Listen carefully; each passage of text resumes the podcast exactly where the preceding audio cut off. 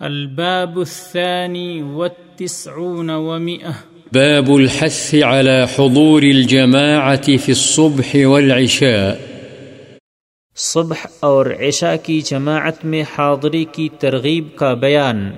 عن عثمان بن عفان رضي الله عنه قال: سمعت رسول الله صلى الله عليه وسلم يقول: من صلى العشاء في جماعة فكأنما قام نصف الليل، ومن صلى الصبح في جماعة فكأنما صلى الليل كله، رواه مسلم.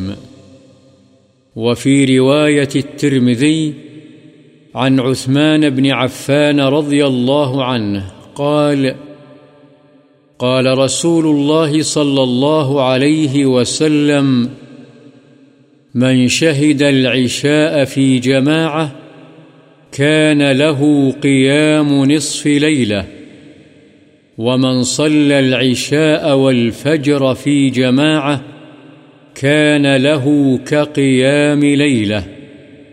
قال الترمذي: حديث حسن صحيح.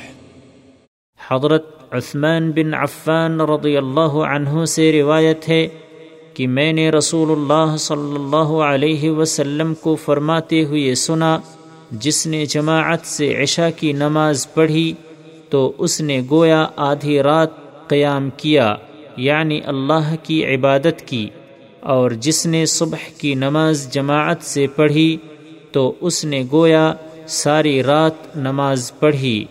مسلم.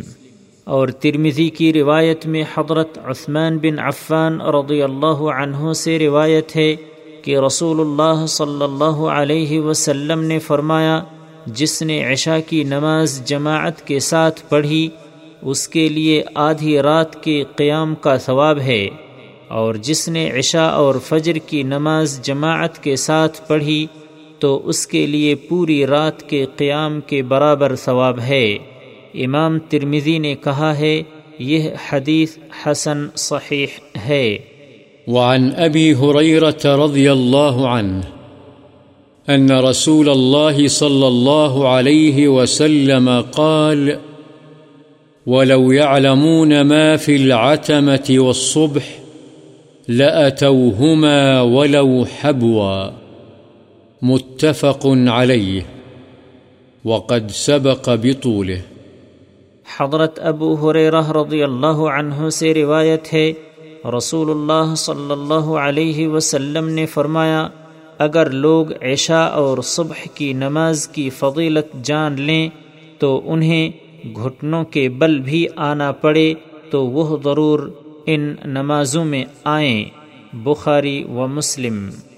وعنہ رضی اللہ عنہ قال: قال رسول الله صلى الله عليه وسلم: ليس صلاة أثقل على المنافقين من صلاة الفجر والعشاء، ولو يعلمون ما فيهما لأتوهما ولو حبوا، متفق عليه.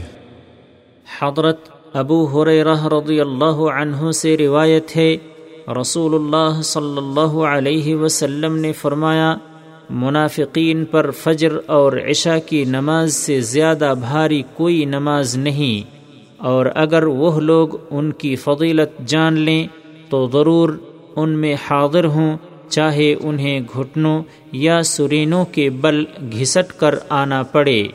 بخاری و مسلم.